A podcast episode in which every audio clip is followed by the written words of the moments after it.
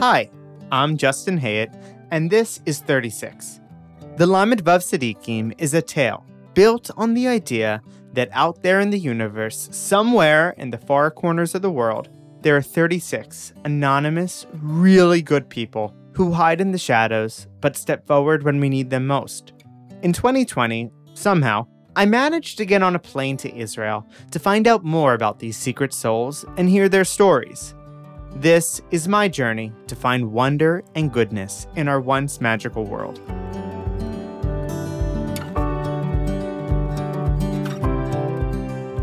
I'd heard about Uri Rozen through a friend. She told me that he's an activist. I know it's a little unfair, but activists sometimes have a negative connotation for me. The protesting, the noise, stopping me on the street to sign a petition, I get it. But just send me an email. But within seconds of walking into Uri's spacious Jaffa apartment, it was clear. He didn't ask to be an activist. He wants to be a doctor. But on his road to becoming one, he found himself in a storm. As a resident during a global pandemic, he was working 26 hour shifts. And so, in the center of this once in a century battlefield, Uri decided to forge another, leading the fight on behalf of Israeli medical residents across the country to end the 26 hour shift. This is my conversation with Uri Rozen.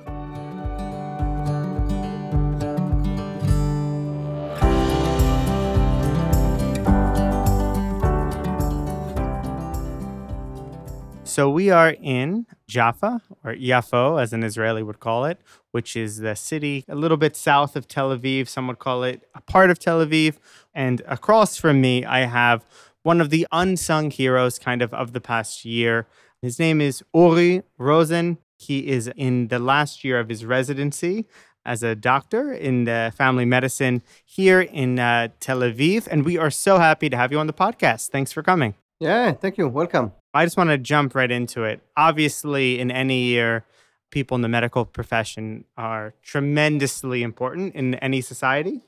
But this year, or this past 18 months in particularly, has been a whirlwind. Tell me about kind of your experience throughout the pandemic in the front lines, and uh, we'll take it from there. The last year, year and a half were, on one hand, very exceptional and weird and strange and chaotic sometimes. But on the other hand, we have all kind of these normal anomalies. And eventually, and I think this is one of the saddest thing, I think we kind of went back to normal and we had a joke among us, the residents, that we, we, we used to say this like a year ago when we, we were still between the first and the second wave and, and the whole country was in this um, crazy time. We said that, well, now people are clapping their hands for us and soon everything would be back to normal and patients would go back to hitting and beating and cursing doctors. So now we are back to normal. People went back to doing it. Kids are driving against in the wrong direction again, and we meet them in the pediatric ER. So we are kind of back to normal. But yes, it was a chaotic time. Wow. As I'm sure you know, in American uh, television, the life of a resident has kind of been popularized by Grey's Anatomy and shows like this. What's it like to be a resident in a hospital in Israel in non COVID times? So I'm going to give you the bare truth because I, I believe in saying the truth, and I think this is what's interesting for people. We are a funny nation, and by funny I mean strange, not necessarily a comedy. On one hand, Israel is a very, very modern state. Of course, it's a startup nation, etc. On the other hand, we have between 30 to 40 percent of population in Israel living in a very uneducated, very down conditions, not very available to all kind of resources.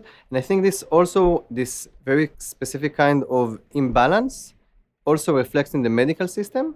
So on one hand, we have a very good public medical system, public health system. On the other hand, the residencies have a lot of big problems, namely, just to, to count few of them, residencies in Israel are very long in surgical professions like general surgery and OB/GY.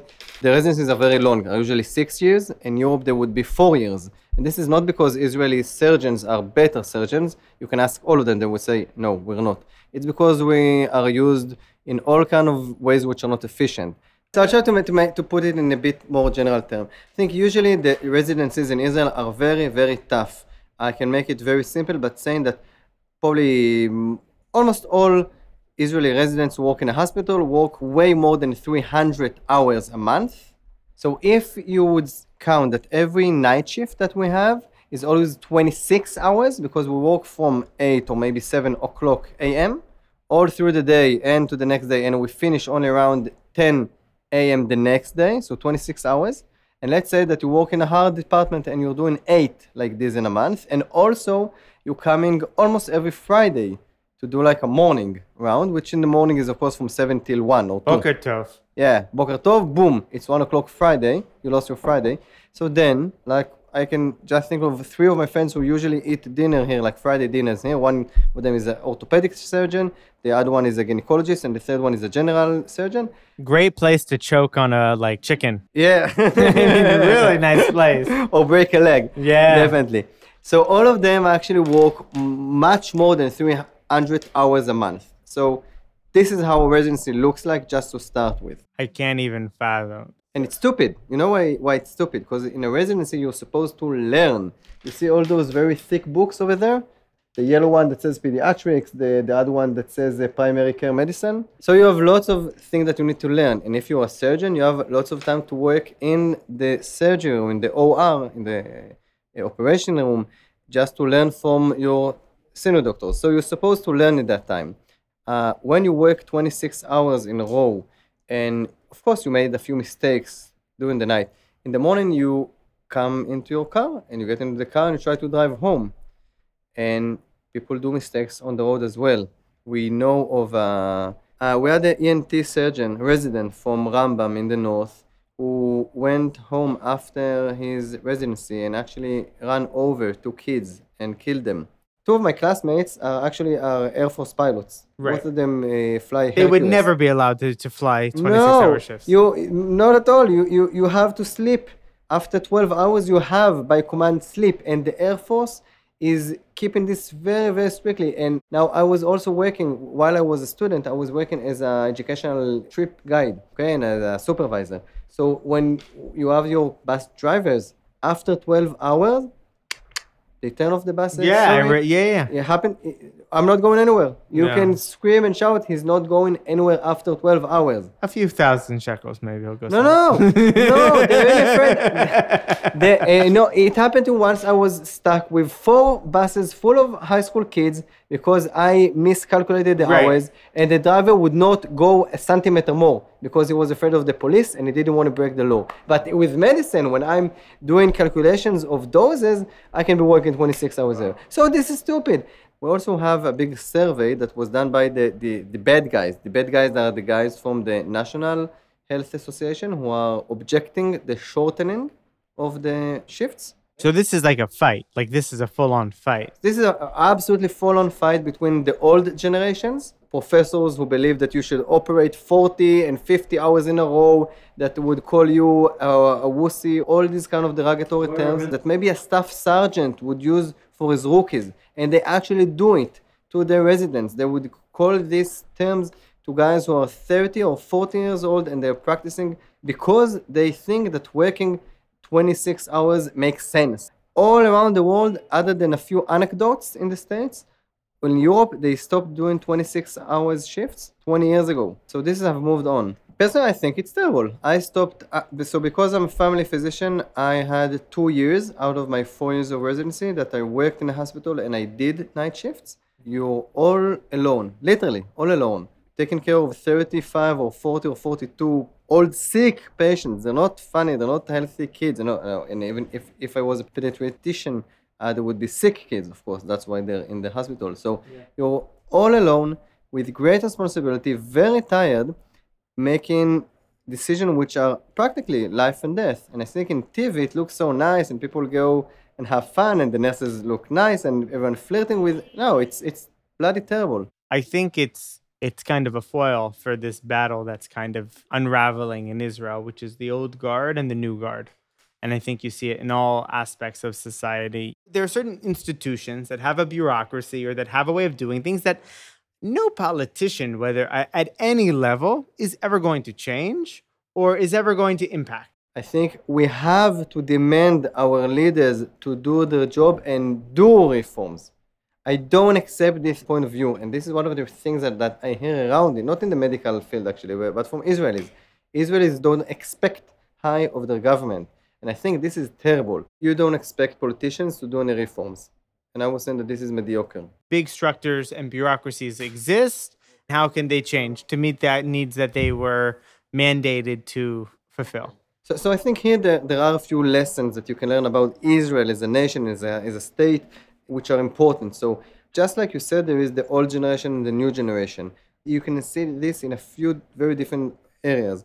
So let's say in the Nemalim, in the big ports, in the seaports, of course, you have what's called first generation workers, second generation workers, which are in the middle, and then you have the contractors workers, which are by far down the, the ladder. Yeah. Okay. So the first generation, they have really nice salaries, really nice uh, social conditions in terms. The second generation are like in the mid- middle. They are from the 80s and the 90s. And the contractor workers, they work for terrible salaries. They have not good pensions, not good salary, not, not good social condition, nothing. This model has been replicated into many fields. As a medical student in my second and third year, I was volunteering a lot of my time with the contractors worker which were cleaning ladies, or the I was volunteering with the cleaning ladies of uh, Ben Gurion University, which are of course contractor workers. They are not hired by the university itself, by, by a contractor. All of them, most of them speak only Russian, or sometimes Russian and uh, maybe the indigenous language of Ethiopia. Yeah. And they are being exploited all the time, being paid way less than they should have, exploited in all kind of bad practices. And these are women who clean the university every day. So I think the first time that I became like a real activist was when I was volunteering with them. And this was so annoying because I mean you can pick at so many other people who have better strength of fighting back, but these women were poor, uneducated, they didn't speak the bloody language. They could do any right. kind of foolish trick to them and take from down from the wages, which were already low anyway. To begin with, yeah. Yeah, to begin with.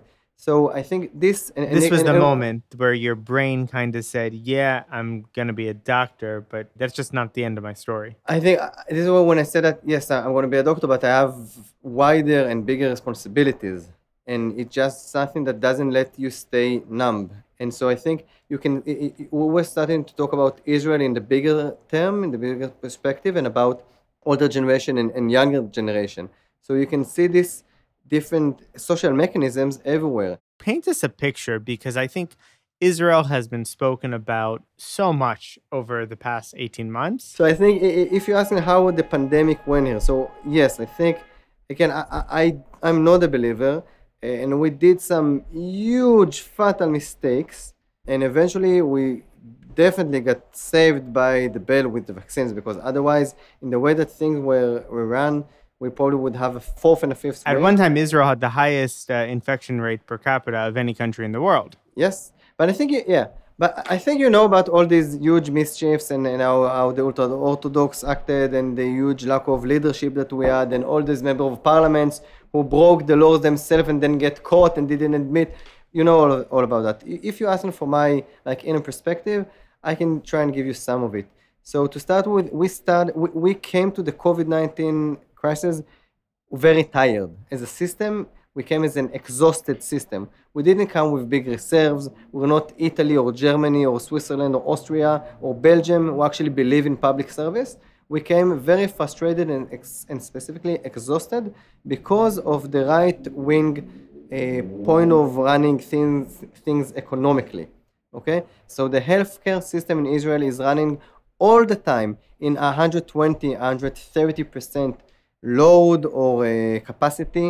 Uh, if you come to, it's really funny because Ehud Barak in 1999, so that's 22 years ago, promised that he would take care of the lady in the corridor, הגברת במסדרון. You've heard of this term? Yeah, yeah. Yeah. So that's because in the winter, all the internal medicine wards are overspilling with patients, and all of them are around 130 or 140 percent capacity. I would say this again. It, you have you're supposed to have 38, maybe 40 patients in an internal medicine ward. And in the wintertime, you would have anything from 48 to 52.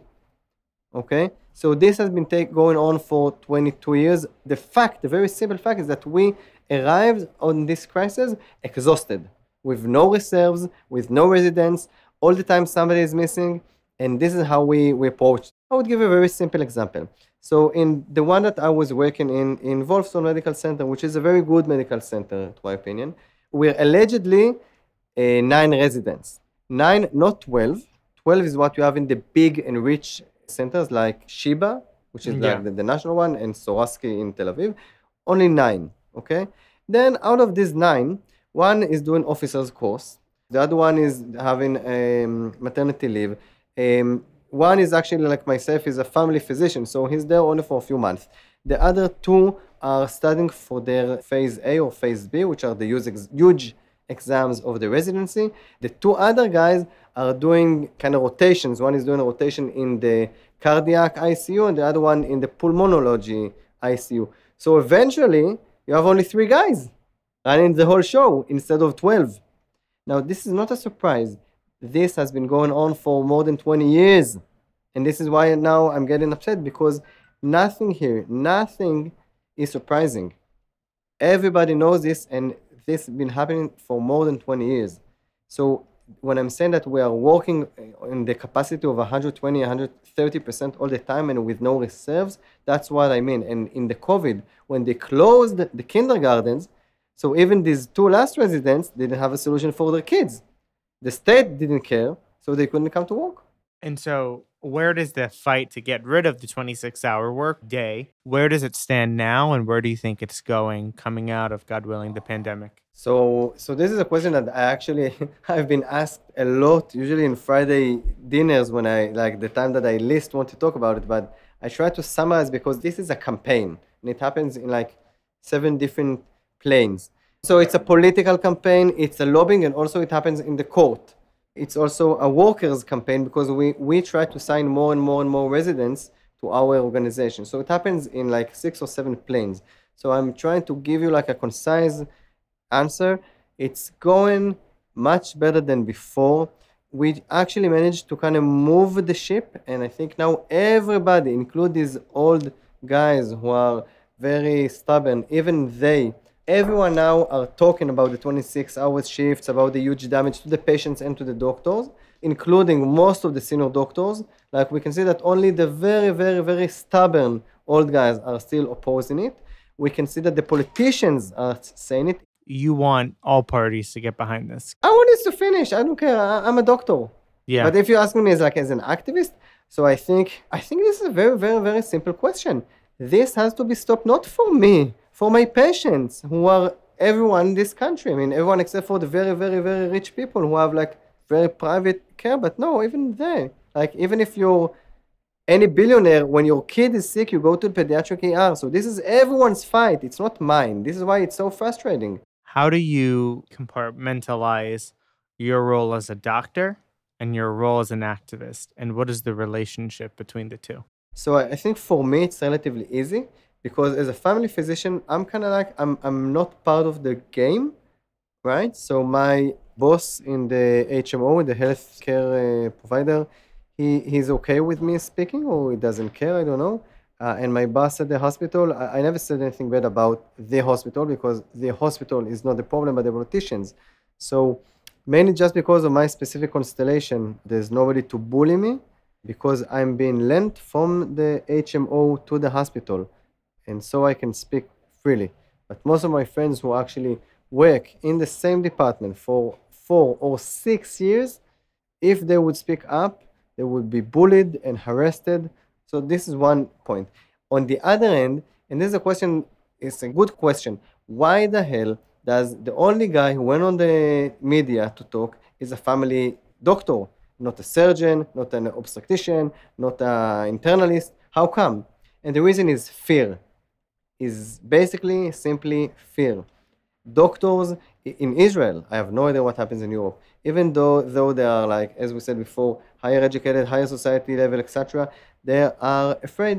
They're afraid of being bullied by their bosses. So the reason that one of the reasons that it's so hard to make this huge battle is that doctors in Israel are bullied and are afraid to speak, and that's why you have a family physician who does only two shifts and not only does only two years and not six years of shifts. Ah, because the other ones, I mean, they're they're in it. I mean, they, They're afraid. They have six more years. Yes, and and their and their boss doesn't like it, especially in the surgical field. They would use all these terms that I used before that you would use to your rookies as a staff sergeant, and they would bully you. So this is one of the reasons why it's very hard to run this huge campaign. This is fighting windmills. You, you are fighting against people who are old, stubborn, uh, small-minded, narrow-minded. You are very young, and they can very easily do this movement with their hands. Say, "Oh, you're just young. You don't know anything." That drive you crazy? Uh, I think w- when people speak in cliches and when they speak like disconnectedly, yeah, yeah. uh, You know, I'll give you a good example. You know what? What's a piece when somebody today have a heart attack? Of course, he's been catheterized, right? Yeah. He's got a primary coronary Yeah. intervention. So the technology to do this intervention is has been around only since 2002. Okay, so in the year 2000, when somebody had an MI, a myocardial infarction, you know what would we do with him? Nothing. We would get aspirin and sleep in the cardiac uh, department for like two, three weeks. Nothing. So if you compare the night shift of a cardiologist resident 20 years ago, not 40, in the year 2000 when I was almost uh, going to the army, and with a cardiologist resident today who does three or four or five catheterizations a night and doesn't sleep at all, it's a completely different story. If you compare the number of diagnoses that a patient had in 2000 and in 2021, it's three times more. The number of medications, twice to three times. So in 2000, everything was much easier actually for the residents who are today like dinosaurs. Okay, in, many cases, just didn't have a treatment. They had way less medications, way less diseases. People just died younger and with less diseases. And so today, the residents have a much harder time. So you were asking me if I'm mad when somebody does. didn't have a- No, I'm just being driven crazy because he forgot what it was like and how hard it is now. One final question. Usually, we ask for a, a line from the Talmud that's interesting to you or, or the Torah. But because we're in Tel Aviv, you have a song? So, the first part is by Rambam, by Maimonides. Maimonides. Maimonides. Friend of the show. Good guy. He's a good guy. Very modest. So, the first part is Shava'at Anim Atatishma, Ze'akat Hadal Tatzil ve'Toshi'a. Okay? And the other part, which I'm not sure who actually wrote, is Metzil Ani. מחזק ממנו, the, the one who saves a poor one from, from somebody who's stronger than him, ועני ואביון מגוזלו. And I think, uh, I don't want to finish in a pessimistic tone, but it just we have so many poor people, like those cleaning ladies from Ben Gurion University, so many poor people who are being robbed of their very little money by people who are so stronger. And I think as a nation, we have, unfortunately, a very long way to walk and make lots of justice with doctors and with much weaker person like those cleaning ladies. But I wish, I hope that we are going on a new road and that we would have better percentages of dealing with injustice with God's help. Thank you so much for joining us. It was uh, really a pleasure. And we hope that your days are filled with health, meaning, and shorter work hours. No more f- 300 hours a month.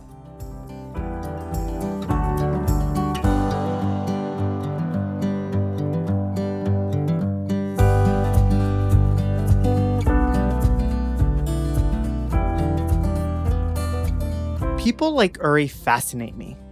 They're obviously really smart, smart enough to know that they'll likely fail, certain that they'll make enemies, and destined to be known as that guy for better or worse.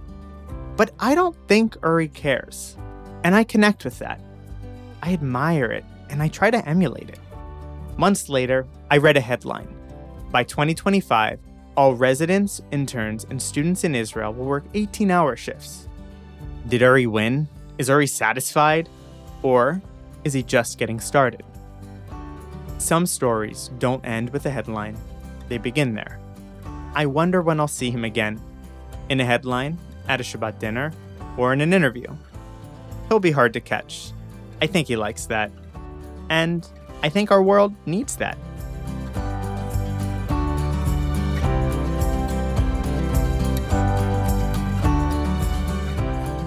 Thanks for joining me on 36.